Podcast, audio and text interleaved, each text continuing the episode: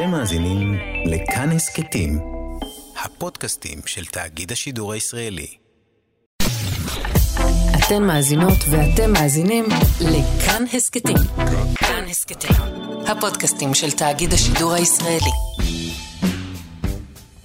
נגד הזרם, רועי חסן מארח.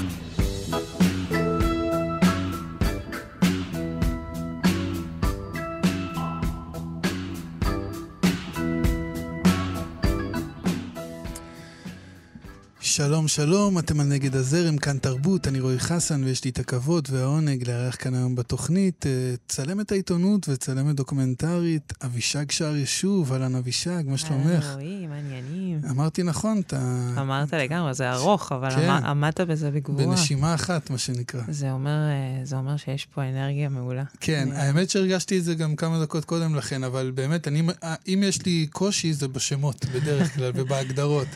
אז צלחנו את הרגע הקשה. אני לא בן אדם של הגדרות, אז גם אם היית טועה, הכל טוב. כן. מה שלומך? איך את בימים אלה? טוב, זה כזה תקופה מאוד מאוד מאוד עמוסה, בייחוד כצלם עיתונות, אבל בימים אלו גם אני מוציאה את הספר הראשון שלי, אז הכל כזה התנקז יחד, אבל גם תקופה ממש מרגשת, וכזה תקופה של דברים חדשים שקורים, שזה משהו שכזה אני כל בוקר מתפללת שיהיה לי בחיים, כי זה לא דבר מובן מאליו, בטח לא במציאות שלנו. אז אני מתחדשת כמעט כל יום, זה כיף. מה דברים חדשים? זאת אומרת, דברים שאפשר לדבר עליהם? כן, לגמרי. אז חוץ מהספר, שזה עניין מאוד מאוד גדול, נדבר עליו עוד בהמשך. אז באמת לפני שבועיים גם עלתה תערוכה חדשה במוזיאון חיפה, שעליה עבדתי בחצי שנה האחרונה. כוריאוגרפיה של מחאה בעצם, והתערוכה הזאת היא בעצם גרמה לי לצאת לרחוב בחצי שנה האחרונה, כמו כל צלם עיתונות, אבל לבחון את המציאות בעין קצת שונה, פחות לחפש את האקשן והבלגן, והלהיות ממש במרכז העניינים, אלא דווקא לצאת למעגלים החיצוניים, ולהביט בפנים של האנשים, ולחפש את המבע ואת התחושות, וזה היה לי חוויה מאוד מיוחדת. זהו, התרחשויות כאלה, כמו מחאה, ואפילו מחאה מתמשכת, זה כאילו, זה גן עדן לצלמים, לא לצלמי עיתונות. לגמרי, ואני חושבת שזה גם המחאה... זאת אומרת, רק צריך לצאת לרחוב, זה ממש, כזה בערך משהו ממש, כזה, ממש, לא? ממש, זה כאילו חומר מטורף, ואני חושבת שזה גם כנראה המחאה הכי מצולמת שהייתה פה אי פעם, כאילו לפעמים זה מרגיש שיש יותר צלמים מאשר מפגינים אשכרה. ברמה כזאת, לא רק צלמי עיתונות, אלא אנשים שאוהבים לצלם ופתאום מוצאים איזה מקום, או אנשים שמרגישים צורך לתעד את הדבר הזה שקורה בחוץ. לצד זה, זו מחאה שנמשכת כבר המון המון זמן, אז גם יש אתגר מאוד גדול כל פעם שאתה יוצא החוצה, להתחדש, כאילו בדיוק הדבר הזה שדיברתי בו, אז זה ממש כל פעם אני כזה נושא תפילה שהעין שלי תצליח לבחון את המציאות בצורה כל פעם קצת אחרת, כדי לחדש גם לעצמי וגם בסוף למי שרואה את התמונות, אם זה לעיתון או אם זה לתערוכה. אז זה גם אתגר מאוד גדול, בגלל שזו מחאה כל כך ממושכת, אבל זה בהחלט חומר... בלתי נגמר. אבל זה גם, יש בזה משהו קשה, אני מניח, לא? לעבוד בחוץ, בחום, שעות ארוכות, זאת אומרת, אנחנו בימים חמים, למרות שהתחילה אולי בימים פחות חמים, נכון. אני בדיוק מגיעה לפה ממך. אני אגיד לך למה אני אומר את זה, אני כאילו, אמנם לא יצא לי לצלם סטילס, כן, אבל בעוונותיי אני גם מצלם וידאו לפעמים, כשיש צורך בפרויקטים שאני עושה, וזה עבודה קשה בטירוף, צילום, כאילו הדבר הזה להיות כל הזמן ממוקד ולהחזיק את המצלמה ולסחוב ולהסתובב בין אנשים, זה עבודת פרך כאילו.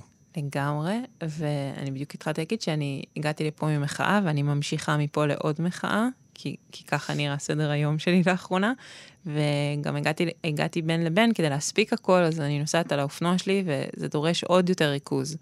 אז הצורך שלך להיות בפוקוס הוא כאילו עולה בכל כך הרבה מידות, שאתה כל הזמן צריך לבחון, שאתה עדיין נשאר מפוקס על הדבר, ובאמת בחום הזה זה ממש מאתגר, ואני כל פעם מתפעמת מזה שאנשים יוצאים ומפגינים גם בחום כל כך כבד, וזה ממשיך, זאת אומרת, אוגוסט לא שבר אף אחד.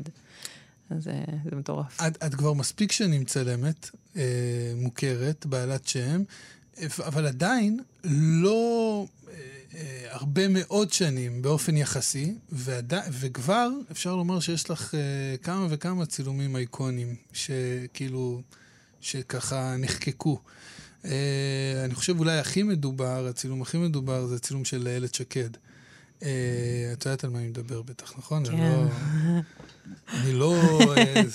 ואת כאילו אדישה לזה קצת, אז אני אומר, אוקיי, אולי אני עוזר, אולי לא צילמה את זה, לא סתם. זה היה... זה כמו ששואלים אותי מה הצילום הכי האיקוני שצילמת, אז אני תמיד עונה שעדיין לא צילמתי אותו. כן. כי אחרת כאילו ייגמר האיקונים, אנחנו לא רוצים כל הזמן להימדד רק בתמונה אחת. כן, אבל זה גם קצת מתחכם לענות ככה, כי כאילו ברור ש... לא, אני באמת מאמינה בזה, זה לא... ברור שאנחנו כל הזמן בתנועה קדימה ומחשבה שאנחנו עדיין כאילו... אנחנו לא תעלינו את הנעליים, מה שנקרא, אבל כן, בפרספקטיבה של זמן, שמה שעשינו עד היום, אפשר... למרות שקשה למדוד האיקוניות של עצמך. גם בעיתונות זה נורא משתנה, אתה יודע, אני לא חשבתי שאלת שקד תהפוך להיות איקונית, מהרגע שהיא בעצם סוג של סיימה את המרוץ הפוליטי שלה, אמרתי, בטח ישכחו את התמונה הזאת אחרי יומיים, ואיכשהו לא. עכשיו, אם אתה שואל אותי, אני מנחשת שהיא תחזור, ועוד ידובר בזה. אבל לפני כן גם היה את התמונה של המימונה של ביבי, שגם הפכה להיות סוג של אייקון כזה, וגם הייתי בטוחה שהיא תיעלם, אבל נגיד, לצורך העניין, ראש הממשלה עדיין ביבי, אז יש סיבה להעלות את זה, ולחדש בזה את הדיבור. אבל זה תמיד מפתיע, כי זה לא שיש לי איזו נוסחה לתמונה איקונית, זה לא שאני יוצאת מהבית ואומרת, היום אני אעשה אייקון. זה ברור. אז קודם כל, איך זה מרגיש, כשאת מבינה שדבר כזה קורה, שכאילו הקסם הזה קרה אולי? בדיעבד כמובן, אני מתאר לעצמי שבאותו רגע, כמו שאמרת, לא באמת יודעים. נכון. זה הכי תחושה, כשאתה מבין שזה הופך להיות כזה, זה הכי תחושה של כמו פרפרים בבטן, ובעיקר תחושה שאתה נמצא בדבר הנכון. כאילו שעדיין בדור כזה שרווי בכל כך הרבה דימויים, עדיין הצלחת איכשהו לתפוס שבריר שנייה, שידובר בו עוד קצת. כאילו אני לא רק אזפזפ מול ערוצי החדשות, ואני לא רק אעביר את האצבע על המסך במהירות אין סוף שלא תאפשר לי אפילו לבחון דימוי, אלא משהו בדימוי הזה גרם לי לעצור ליותר משנייה. ומבחינתי זה האייקון. זה לא בהכרח הדימוי שנוצר, אלא העובדה שאיזשהו בן אדם מצליח לעצור ליותר ממאית השנייה על הפריים שלי.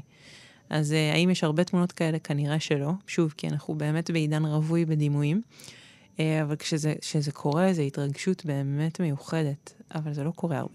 כן, אחרת זה לא היה איקוני, אם זה קורה הרבה, אבל העניין הוא שבצילום, ותקני אותי אם אני טועה, כי הידע שלי הוא מאוד מוגבל בזה, אני אומר רק לפי, אפילו לא לפי הידע שלי, לא לפי הבנה, אלא לפי הרגשה, שבניגוד אולי לצילום אומנותי, שבו יש איזשהו התעכבות, לפעמים על דברים מסוימים, איזה רגע שיוצרים וחושבים על איך זה ייראה ובונים את זה, בצילום עיתונות, קיים גם באיזשהו אופן אספקט שלם שהוא כביכול קצת יבש כזה ופלקטי, נכון? כאילו שמצלמים דמות, מצלמים עכשיו חבר כנסת, מצלמים, לא יודע, מחאה, העורך אומר אני צריך תמונות מהמחאה, אז מבין כמה תמונות עם שלטים, זה לא תמיד כאילו... ובתמונה הזאת, סליחה שאני מתעכב עליה, היה בה משהו שהוא היה מהפנט. כי זה נכון הקונטקסט של אלת שקד, רגע אחרי עזבת החיים הפוליטיים. אבל זה מעבר לזה. זה היה, בהרגשה שלי, במבט ראשוני, זה היה נראה כאילו הצידרת את הסט. כאילו, הושיבו אותה שם, במקום הספציפי הזה, עם התנוחה הזאת, ועם זה היה, זה כאילו, good to be true. אני אספר לך, אני אגלה לך, כן. אני סובלת מ-OCD חמור. וכשאנשים אמרו שזה נראה לא אמיתי, נורא צחקתי בתוכי, כי כאילו אם זה היה לא אמיתי, ברור שהבקבוק מים הזה של נביאות שישב שם על השולחן, או המכונת קפה שהייתה שם, ובאמת עשתה את הפריים בסוף, חלק מהפריים, היא לא הייתה נוכחת אם היה לי שליטה בתוך הפריים, כי העין שלי לא הייתה יכולה לעשות את זה. אבל נראה לי שאנשים לא אמרו שזה לא אמיתי, בגלל שהם לא האמינו שזה אמיתי. כי כאילו זה כאילו... כי זה רגע שאנחנו לא רגילים לראות גם בתצורה הזאת. עכשיו, אני יכולה להגיד לך, אמרת שאתה מצלם וידאו, אז אני יכולה להגיד לך שאם יש פריים אחד בחיים, שאני מצטערת שלא עשיתי בו וידאו, זה הפריים הזה, כי שנייה לפני שצילמתי את הפריים הזה בסטיל, אז אני לא מצלמת וידאו, הייתה סיטואציה הכי קסומה בעולם, הכי פשוטה, הכי ארצית, שבה הילד שקד מדברת בטלפון עם הבן או הבת שלה, נראה לי הבן שלה, אני חושבת זה היה, והיא מסבירה לו איך להכין סיר אורז. ואני עמדתי שם מהצד, אני אפילו מצטערת שלא ציימתי את זה בפלאפון, אבל היה בזה משהו שכאילו רגע מנקה את כל הטררם שהיה באותם ימים של שנייה לפני הבחירות, ואת כל הפאטוס הזה שאנחנו רגילים לשמוע פוליטיקאים מדברים בו, ואתה רואה את האישה, הפוליטיקאית, האימא, כל הדמויות מתחברות יחד, לכדי שיחה ממש פשוטה שלא מראים לנו אותה, כשאנחנו מסתכלים על פוליטיקאים. למה לא מראים? זה בעיניי שגיאה, אבל לא מראים לנו את זה בדיוק כמו שלא מראים את הפוליטיקאי יושב לבד בחדר, כי לרוב הפוליטיקאי לא לבד, או אנחנו לא מסתכלים עליו כשהוא לבד. ואני חושבת שבסוף כשאתה בוחן דברים שאנחנו רואים כל יום בצורה קצת שונה, זה מה שמאפשר לדברים להפוך להיות אייקונים, או להיות יותר מדוברים. כן, אבל כל העניין ברגעים האלה, לדעתי, שהם אוף קאמרה. כאילו, סביר להניח שאם המצלמה הייתה דלוקה שמה, היא הייתה כותבת לבעלה אס-אמס שיסביר לילד שלך להכניס סירורת. זו שאלה טובה, אני לא יודעת. מעניין. היא פשוט, תשמע, לא הייתי שם לבד, הייתי שם עם עוד צלם, אליה יפימוביץ', שהוא קולגה וחבר טוב, ושנינו נכחנו בחדר הזה, בזמן שביבי נעם בחוץ, וזה היה כזה סרט נע של פוליטיקאים. כנס בחירות משעמם ברמות, כאילו, אתה כבר... אתה יודע, אתה מצלם עוד פוליטיקאי ועוד פוליטיקאי. זה מה שהתכוונתי קודם, שכאילו זה כאילו נורא לשחות בתוך הדבר הזה, הכמעט יבשושי הזה, ואז קורה פתאום קסם, כאילו, שכאילו נפתח הדלת. שזה בעיניי מה שיפה, שזה לא קורה באירוע גדול או זה, אלא שזה קורה בדבר הכי פשוט שאתה לא מצפה שזה יקרה. זה מבחינתי כמו כשהיינו ילדים, היה דף קסם כזה, שאתה מצייר ולא יודע. אני לא סתם אומר קסם, זה ממש ככה. אז זו התחושה. ואני יותר שמחה שזה קורה באמת בדברים שלא מצפים, כמו למשל המימונה של ביבי היה איזשהו אירוע שקורה כל שנה, תמיד התמונות שמחכים להם זה ביבי נוגס במופלטה כשהדבש מטפטף. כוויז'ואל זה לא ויז'ואל יפה, זה אף פעם לא יפה לצלם אנשים אוכלים, לא, כן, לא מחמיא. לא, אבל האמת שהאוהל שם היה נורא יפה, זאת אומרת, זה כאילו האסתטיקה של הדבר הייתה יפה, נכון, הייתה יפה מעבר לה... נכון, התפאורה הייתה תפאורה כמו של תיאטרון. כן, כן, זה ממש ממש נראה כאילו השקיעו שם, זה היה מימון המושקעת. כן. גם, את יודעת, זה באמת לפעמים אתה אומר, זה יד אלוהים, כי זה, איך הם מתיישבים, מישהו, הרי אף אחד לא הושיב אותם, כאילו. חד משמעית. איך הם זזים, לאן הם פונים, מי נכנס לפריים ומי לא, זה הכל נורא, אתה יודעת, מחפשים את הבמאי. בעצם. נכון. כאילו של הדבר. הבמה הוא אלוהים, לגמרי. זה מה שאני אומר. כששואלים אותי, הרבה פעמים שואלים אותי, כשנכנסתי לעולם התקשורת, היה הימורים תוך כמה זמן אני חוזרת בשאלה. אשכרה. כן, ממש, אמיתי. הימורים. אני חשבתי שאת... לא חזרתי בשאלה. אני שואלת כל יום שאלות, אבל לא חזרתי בשאלה. לא, האמת שלא ידעתי אם את דתייה או... למרות שהשם אמרתי לך. ודווקא המקצוע הזה הוא הכי, מבחינתי, עבורי, הוא הכי מחזק, כי אני מרגישה את אלוהים כאילו יחד איתי, הוא הבמאי שלי, התאורה שלי, הכל. כאילו, עכשיו אולי זה יישמע לאנשים משיחי או משהו כזה, אבל זה לא. זה מבחינתי תשאל אותי איך אני מאמינה שיש אלוהים, זה כי הפרח פורח, אני מאמינה בזה מהדברים המאוד ארציים. אז כשדברים כאלה קורים, זה... אני אפילו מדברים יותר אינפנטיליים. כן? כן. מדהים. מזה שככה גידלו אותי. מהמם. כן. מהמם. אני גידלו אותי ככה ויצאתי לבחון את זה, כי לא רציתי להיות מתוך המקום הזה, אלא מתוך מקום שבוחר בחירה. אז אני כל יום מרגישה שאני צריכה לבחור מחדש, זה לא מובן לי מאליו. אני לא כל יום מרגישה אותו אדם דתי. לא, גם לי היה את הבריחה מזה, ואת יודעת, המרד, מה שנקרא, בהורים, ובמה שאיך שגידלו אותי, אבל מתבגרים מהמרד הזה, ואז חוזרים ל... את יודעת, יש דברים שהם נכנסים ל-DNA, וזה גם נגיד דברים שאני מנסה להעביר לבנות שלי. זאת אומרת, זה לא שאני עכשיו יישב עליהם בקטע של יש אלוהים, תאמינו באלוהים וכאלה וזה. אבל ברגע שאתה מגדל בצורה מסוימת, נגיד, אני יודע שלאבא שלי היה מאוד חשוב לקחת אותי לבית כנסת מגיל 3, כאילו לשמוע ספר תורה ביום שבת, הוא היה מהיר אותי ואומר לי, בואי איתי לשמוע ספר תורה, היית צוציק, כן? עכשיו אבא שלי אף פעם לא שמר שבת, כן? לא זה, היינו חוזרים מהבית כנסת, והוא עושה קידוש, של ארוחת שבת צהריים ונוסעים לים. זה מאמן בעיניי, אני חייבת להגיד. זה משהו שאין אצלנו, אבל זה מאמן בעיניי. אבל אלוהים תמיד היה נוכח, אף פעם לא היה לי איזה שם, כאילו, יש אלוהים, הוא היה נוכח, והוא תמיד היה טוב, הוא לא היה כזה אסור וזה. אז אני גדלתי בבית בדיוק ההפך, כאילו, גדלתי בבית חצי הונגרי, הונגרים זה ראש בקיר, הכל מאוד כזה מובנה, הכל מאוד ממוסגר, הכל מאוד לפי חוקיות מאוד ספציפית. והייתי חייבת לשבור את החוקיות הזאת באיזשהו שלב, אבל... גם אבא שלי הוא כזה גדל בתוך חוקיות. פשוט אבא שלי כל הזמן היה אומר, אני מבין את המסגרת, אבל אני לא מרגיש נוח בתוכה. מהמם. כאילו, זה לא שהוא אמר, אני רוצה להחליף מסגרת. הוא אמר, אני מבין את המסגרת, אני מבין שאני כאילו, במרכאות, כן, לא בסדר, ואני חי עם זה בשלום. מדהים. כאילו, עם מה שאני בסדר, אני בסדר. מדהים, מדהים. אז כאילו, אלוהים תמיד נוכח, וזה משהו שאני תמיד אומר, שזה הדבר שהכי הקל עליי בחיים, הדבר הזה. באמת, מבחינת כאילו, התחבטויות עם עצמך, וכל מיני בלבלות כאלה וזה, ואז אני אומר, זה משהו טוב נראה לי להעביר לילדים שלך. ושיקחו את זה, לאן שיקחו את זה, כן? כן. כמובן. שלהן, אבל... אוקיי. גלגולה של שיחה. כן, כן. אני טועה, כי היינו אמורים להתחיל עם שאלת הפתיחה, אבל התחלנו מהאמצע, שאני אוהב את זה, זה תמיד שיחות טובות, אנחנו נגיע לפתיחה אחר כך, אבל אולי אני אכניס ככה שאלה כזה, שלא קשורה לא להתחלה ולא לסוף ולא זה, אבל זו שאלה שכן מעסיקה אותי, לגבי צלמים. היה פה גם דוד אדיקה בזמנו, ודיברתי איתו גם על זה, שאלתי אותו, ואמרתי לו, עד כמה המקצוע הזה של צלם השתנה בשנים האלה שאנחנו חיים בהם כרגע?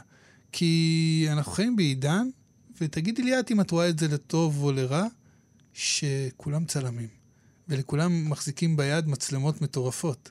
זאת אומרת, אני יודע שהמדד מספר אחד לקנות טלפון נייד הוא המצלמה. הדרך הראשונה של אנשים לפרסם את עצמם, או להראות את עצמם, זה דרך וידאו וסטילס. זאת אומרת, זה משהו שקורא איזה רנסנס למקצועות עתיקים כאלה, כמו צילום, כמו כתיבה למשל, שכאילו אומרים, אנשים היום הרבה פחות קוראים וזה, אבל בתכלס הם קוראים מלא, פשוט לא קוראים ספרות נגיד. נכון. אבל קוראים יותר מאי פעם לדעתי, ברמת הטכנית כאילו. אז כאילו, זה טוב לצלמים או לא טוב לצלמים, שהיום יש ריבוי כזה של... תשמע, אני התחלתי לצלם עיתונות רשמי לפני קצת יותר, 13 שנה. וכשלמדתי צילום, מיכל, למדתי מתוך חדר חושך, והדפסה, למרות שזה כבר היה ממש לא רלוונטי, אבל בחרתי את זה כי זה היה נראה לי מגניב, להיכנס לחדר חושך, וזו הייתה בחירה מעולה, כי זה בסוף, הבסיס עובד על אור. כן. זה תורת כל הצילום. אז נכנסתי לתוך עולם שבו תמיד הצלמים היותר מבוגרים אמרו לי, את יש לך חיים קלים, אנחנו היינו צריכים פעם להזמין את המונית, שתבוא, תאסוף את הדפים, שתיקח, שלא תשרוף לנו. אני כל הזמן מזכיר לעצמי, כשאני משחק כדורסל, ואני זורק הערות לצעירים, אני כל הזמן בולם את עצמי, כאילו, אל תהיה עכשיו מאלה... אז כולם אמרו לי את זה, באמת, פשוט כולם אמרו לי את זה. ואתה יודע, גם היום... אני יודעת שבעשור הזה שבו אני עובדת, השתנה כל כך הרבה. בשריפה בקרמל שבה התחלתי, הייתי צריכה לעצור את האופנוע, לפתוח את הארגז, לפתוח לפטופ, להתפלל לאלוהי הקליטה, לחבר איזה מכשיר כזה, לשדר, להתפלל שזה יגיע. היום הכל קורה, אתה יודע, בשניות. לפעמים אפשר לבחור דרך אפילו לשדר אוטומטית, כאילו. כן, משדרים, מצלמה משדרת. הכל בדיוק, הכל כל כך מהר, כאילו... יש לזה חסרונות ויש לזה יתרונות. אני באופן אישי, כשאני רואה צילומי סטודיו מפעם, סטילס, זה מרגש אותי ברמות, אני יכולה לבהות בזה שעות. בתוך המקום הזה שהיה כבוד כזה, שהולכים לסטודיו ומתלבשים, ואתה יודע, למרות שאני לא צלמת סטודיו, אבל יש בזה איזה משהו כזה שמעורר אותי. טקסי. כן, הטקס שבזה, בדיוק, שהיום הוא לא כל כך קיים. ואני מסכימה איתך, לגבי העובדה שבאמת לכולם יש מצלמות. אני לא מסכימה איתך לגבי העובדה שכולם צלמים. לא, כולם, לא צלמים by definition, כאילו, לא התכוונתי. לכל אחד יש את היכולת לצלם, נכון. לא, כולם מצלמים כל הזמן. נכון. זאת אומרת, אני בדרך לפה, צילמתי את הבנות שלי, זה כאילו, אנחנו כל הזמן מצלמים. אני חושבת שהפספוס הכי גדול שלנו, שבגלל שאנחנו מצלמים כל הזמן, אנחנו...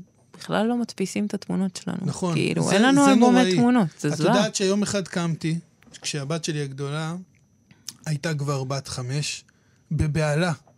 ואמרתי, בונה, אני צילמתי אותה כל הילדות, אין לי שום תמונה של הזה, מחר נשבר לי הטלפון, לא יודע מה, אני שוכח את הסיסמה של אין תמונות, מה עושים? הלכתי, הדפסתי מלא תמונות, אבא מלך. זה עדיין אפשרי להדפיס. כאילו. זה חשוב להדפיס. אבל זה עדיין אפשרי, אז הלכתי והדפסתי, ואני עכשיו כזה מקפיד כל הזמן. זה מדהים, זה מדהים. אני לא מזמן לפני זה, שבועיים יצא...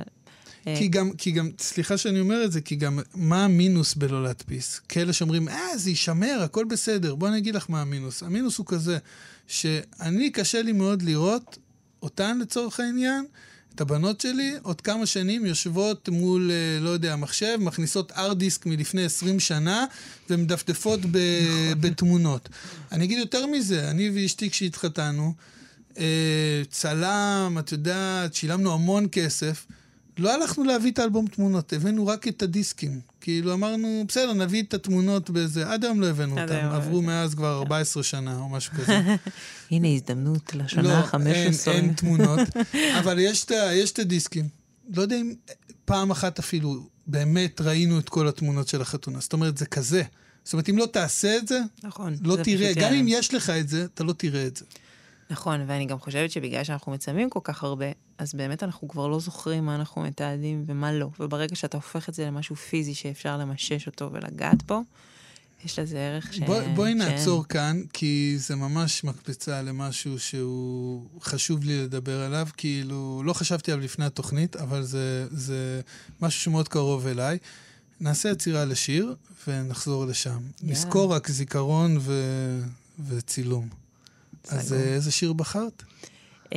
כשאני יוצא מזה, אני קונה מתנות לכולם, של אביתר בנאי. יאללה. נגד הזרם. אביתר בנאי, מתנות, אבישג שאר ישוב כאן, נגד הזרם, אנחנו ממשיכים. השיר הזה בא לי בול בזמן, בנקודה הזאת בחיים. אני בשלב כזה של לקנות מתנות לכולם. עוד לא הענקתי אותם, אבל אני קונה, אני באמת... דיברנו קודם, אמרת כזה על העניין של הזיכרון והפיזיות של הזה, אני רציתי להגיד לך, זה לא כזה, עשיתי מזה אולי יותר מדי דרמה, אבל... מה, אני באמת אחפוג לך? לא, אבל אני אומר שפתאום אני חושב על זה, שלפני השיחה הזאת בכלל לא חשבתי לדבר איתך על זה, אבל הספר פרוזה שלי, התמה שלו, או בעצם הרעיון ללמה התחלתי לכתוב אותו, הוא בדיוק הגיע מהמקום הזה. קוראים לו גם אין זיכרון אחר, וזה קובץ סיפורים, וזה בדיוק היה, ישב על הנקודה הזאת, שאני בזיכרונות ילדות שלי, היו לי 3 רגעים שאני זוכר אותם ממש בתור זיכרון מובהק. זאת אומרת, ממש יכול, את יודעת, לתאר לך את זה, מי עמד לידי, ומה אמר, ואיך היה וזה, ומדבר לך בגילאים הקטנים. חוץ מזה אני לא זוכר הבזקים, זוכר כאילו זה, אבל לא באמת זיכרונות. ואז יום אחד, לפני כך וכך שנים, היינו אצל אמא שלי בזה ארוחת שישי, והיא הוציאה את אלבומי התמונות, ולתדהמתי ראיתי את הזיכרונות שלי קפואים בתוך תמונה. ומאז אני לא באמת ידעתי אם הם זיכרונות אמיתיים שלי, או שהם תמונות שהכרתי והפכתי בהם חיים. וואו, זה חזק. זה כאילו, וסביב כל הדבר הזה כתבתי את הקובץ הזה של הסיפורים, כי אני זוכר שאמא שלי קראת את הספר, אז התגובה שלה הייתה, יש לי אמא לא קונבנציונלית, התגובה שלה הייתה, אתה דפוק בראש.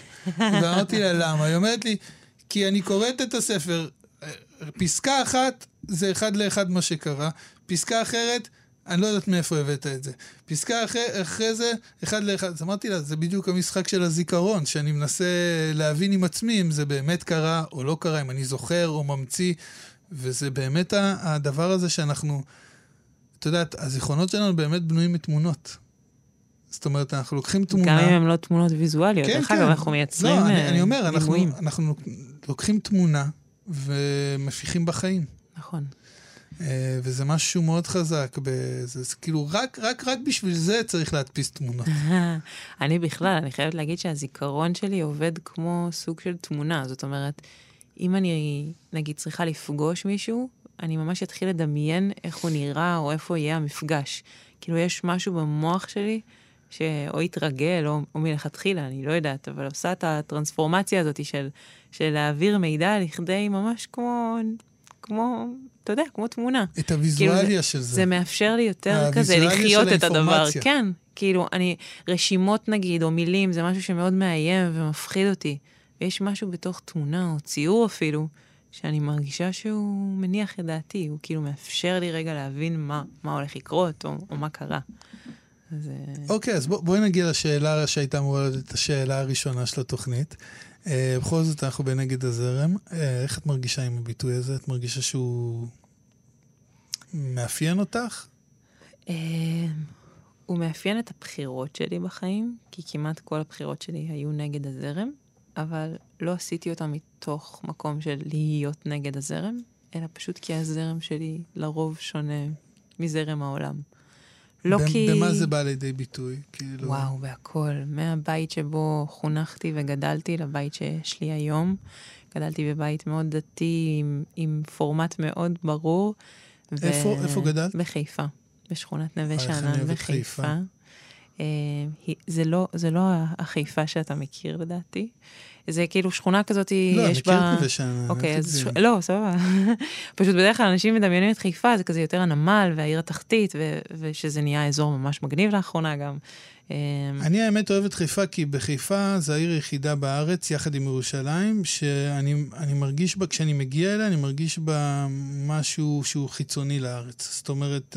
וואלה. שיש לי בה תחושה של חול קצת. מגניב. ישן, חדש, שפות...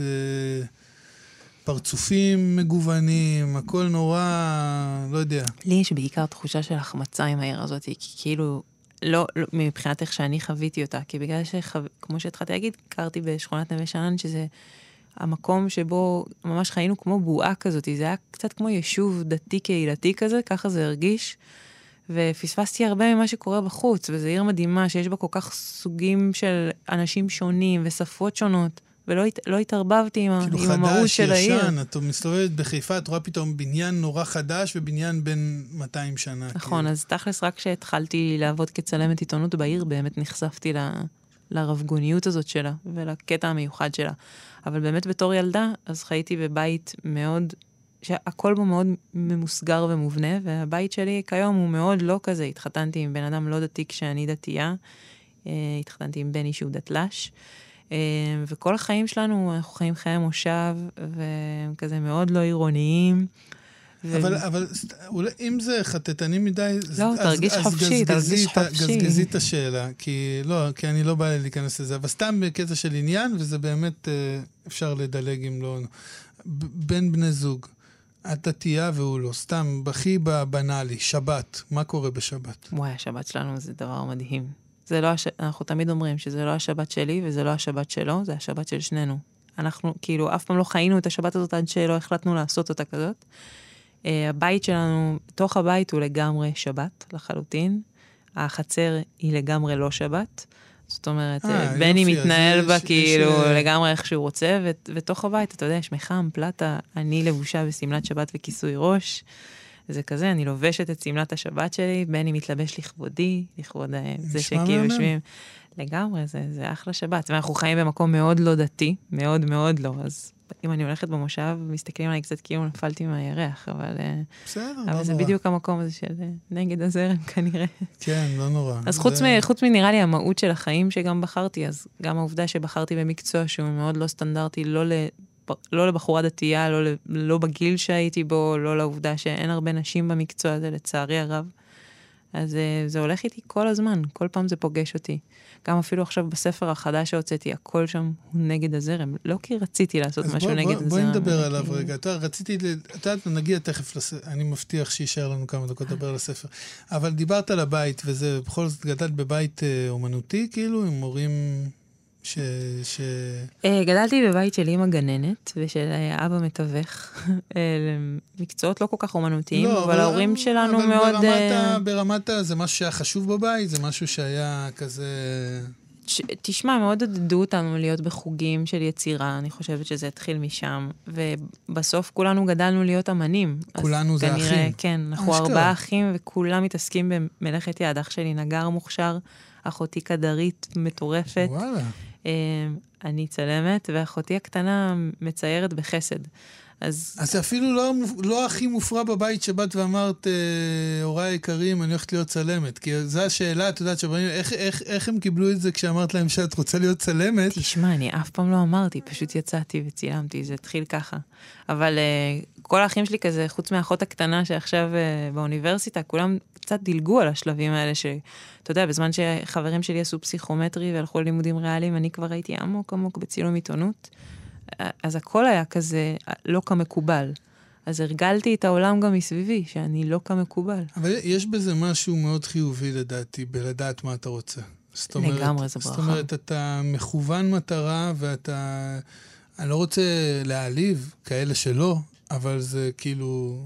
קצת לא לבזבז את הזמן. זה חסד אם יש לך את זה, זה לא דבר מובן מאליו. כשאתה יודע מה אתה רוצה לעשות, ואתה מכוון לשם והולך לשם, זה פשוט אתה לא מבזבז את הזמן, אין דרך אחרת להגדיר את זה. זה גם נראה לי יותר מאפשר לך להגשים דברים, כאילו אם אתה מוכוון אליהם. לא, כי גם, בואי, הזמן שלנו מוגבל. אני לא יודע בת כמה, אתה גם לא ישאל, זה לא נכנסים. אתה יכול, אני בת 32, אני צעירונית. אני ממש צעירה. אבל אז תני לי לזה, הזמן עובר מהר, כאילו, ממש. אני בשבוע שבו הייתי בשתי הלוויות, אז אני מרגישה את זה היטב, היום רק יום רביעי, כן. לא עלינו, אבל אני אומר שזה עובר, חיים קצרים, כאילו, בקטע של אין זמן בזבז. לגמרי. אז זה ברכה. בואי נדבר על הספר. מה אנחנו מדברים עליו? אז... יש לו שם? אסופה. אסופה. הסופה בעצם זה ספר שמסכם מסע שעברתי במשך 6 שנים, עם סוג של תחביב שהיה לי שנקרא עוגה לשבת. כל שבוע הייתי מוצאת את עצמי בסוף שבוע במטבח, מכינה עוגה לכבוד שבת. מה שנשמע אולי כדבר סטנדרטי, אבל אני לא אוהבת דברים סטנדרטיים, אז הפכתי את זה להיות משהו לא סטנדרטי. ולאט לאט התחלתי לשתף את העולם עם הדבר הזה שנקרא עוגה לשבת. אני לא צלמת של אוכל, מעולם לא רציתי להיות צלמת של אוכל, גם לא רציתי להיות מתכונאית או דברים כאלה, וזה פשוט נוצר איכשהו עם המציאות. כל יום חמישי הייתי נכנסת למטבח ומכינה עוגה מתוך משהו שחלף ועבר עליי במהלך השבוע.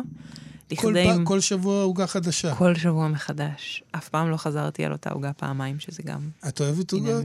אני ממש אוהבת עוגות. אני באה מבית הונגרי, זה... חייב לאהוב עוגות. הונגרים הם באמת בעיניי האופים הכי טובים בלי לפגוע באף אחד. אז קיבלתי את זה גם קצת מהבית. וזהו, והייתי נכנסת למטבח והופכת את הדברים הקשים שעברתי במהלך השבוע, אם זה פיגועים, מלחמות, פוליטיקה ודברים כאלה, למשהו חיובי, למשהו שאני רוצה לסיים איתו את השבוע שלי, ויוצרת ממנו סוג של רעיון, עוגה. והדבר הזה הלך וגדל וצבר קהל, קהל גדול מאוד. ככל שזה צבר קהל, ככה אני רציתי להחזיר את זה להיות קטן שלי, עוגה לשבת שלי. ולפני 1.5 שנה, נסענו... זאת אומרת צפיות, וזה איפה? אינסטגרם? זה אינסטגרם, פייסבוק, יש לזה היום 40,000 עוקבים, זה קהל ממש קבוע שמחכה לזה כל שבוע, כן. כבר הפכתי את זה ממש לטקס, כאילו לפני שבת יש טקס כאילו של עוגה לשבת. ואם לא בא לך? זהו, שזו שאלה טובה. קורה? מה עושים אם לא בא לי? אז כן, זה קורה, וזה קרה בעיקר ברגעים כזה, שאני זוכרת היה פיגוע בבני ברק, אני חוזרת יום חמישי בערב, ואני אומרת לעצמי, מה אני עכשיו אכנס לאפות? מי רוצה לאפות אחרי פיגוע? למי שכאילו כוח. ואני זוכרת שגיליתי שמה שמפעיל אותי זה איזשהו רעיון. זאת אומרת, אם יש לי רעיון למה שאני רוצה לאפות, וזה לא סתם, אז זה יביא לי אנרגיה כזאת. את גם ממציאה את המתכונים? כן, לגמרי, אני כותבת את המתכונים, כן. זה ממש יצירה שלמה כזה של... לגמרי, לגמרי, לגמרי. הרבה טעויות גם במטבח. בקיצור, וגיליתי שאם יש לי איזה רעיון או משהו רגשי שמפעיל אותי, זה מכניס בי אנרגיה. אז כל שבוע כזה, גם כשלא היה לי כוחות, כאילו חיפשתי את העומק, כדי שזה יביא לי איזושהי אנרגיה. מצד שני, לפני 1.5 שנה, החלטתי לעשות איזה חופש קצר, מה שלא עשיתי בכל 6 שנים האלה, כי כל פעם שנסענו לחופש, גם המשכתי לאפות גם כשהייתי באוסטרליה. כאילו בתוניסיה, באוסטרליה, לא משנה איפה הייתי דואגת לאפות עוגה לשבת. ואז החלטתי שאנחנו נוסעים לארצות הברית, ונסענו לפסטיבל עם הופעה של פרל ג'ם ואדי ודר, והיה ממש מגניב, והחלטתי שאני עושה רגע פאוזה. אני מודיעה שאני מפסיקה, אני מודיעה לעצמי קודם כל, וגם לאנשים שעוקבים אחרי זה. ובמשך חודש וחצי, אני חושבת, כשהיינו בארצות הברית, לא העליתי כלום. וכשחזרנו, פתאום הבנתי שאני לא רוצה להמשיך. כאילו, עכשיו, איך מפסיקים פתאום? כאילו, איך מפסיקים את הטקסיות הזאת? יצאתי לחופש והתפטרתי. ממש. כאילו, הבנתי שהעבודה היא לא לטעמי. החופש הזה נהדר לי. ונראה לי שאני שם את המפתחות. הלך איתי כל הזמן איזה משפט שהפסיכולוגית שלי אמרה לי, שתחביב צריך להיות חביב. וזה לימוד מאוד חשוב לחיים, כי לפעמים התחביבים שלנו הופכים להיות איזה משהו גדול יותר ממה שרצינו. ולפעמים צריך אומץ כדי להחזיר אותם להיות קטנים, ורציתי שהתחביב הזה גם קצת יחזור להיות שלי, לא נמאס לי לאפות, לא נמאס לי מכל הדבר הזה שהוא לאפות לכבוד שבת. אבל המחויבות הזאת, המחויבות, הטקסיות, ההשקעה הזאת, בדיוק.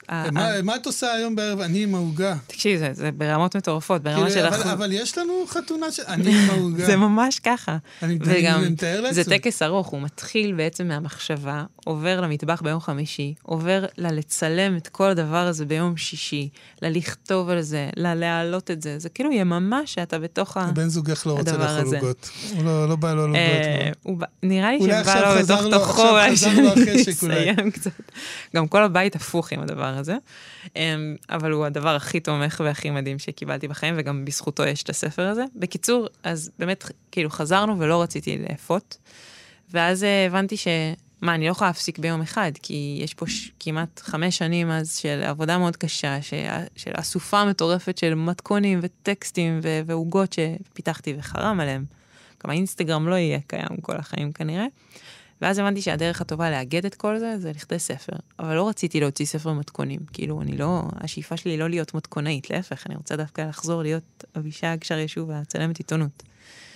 ופשוט החלטתי שאני אביא לתוך הספר הזה דווקא את השורשיות של הדבר הזה, מאיפה הכל התחיל. אז הספר הזה הוא אסופה, שמשלבת בין הדברים היומיומיים שחוויתי, דרך ממש הדימויים הוויזואליים. ההלך רוח שהביא להוגה באותו שבוע. בדיוק, לטקסטים שכתבתי, ובסוף גם למתכון ולצילום הזה של ההוגה. אז זה הייתה... זה איפה זה הולך לצאת? אז זהו, זה יוצא בהוצאה עצמית, וזה כבר הפך להיות רב מחר תוך 5 ימים, זה כרגע רק... זה יצא או...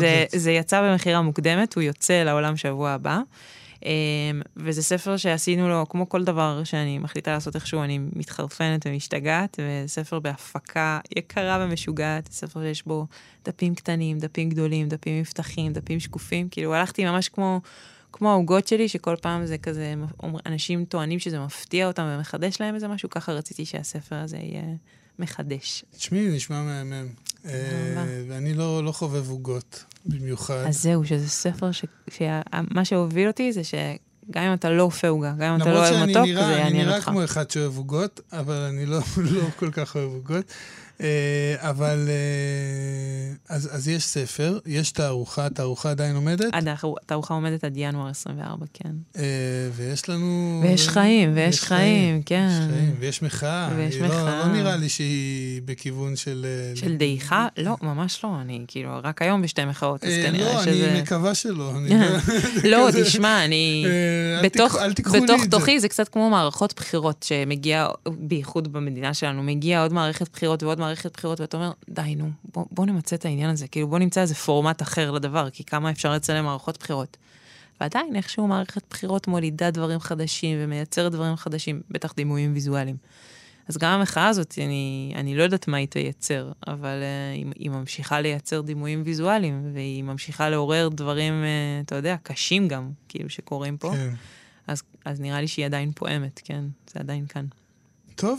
מדהים, אז זה נשמע ששמח וגואש בחייך, וזה היה מאוד מעניין.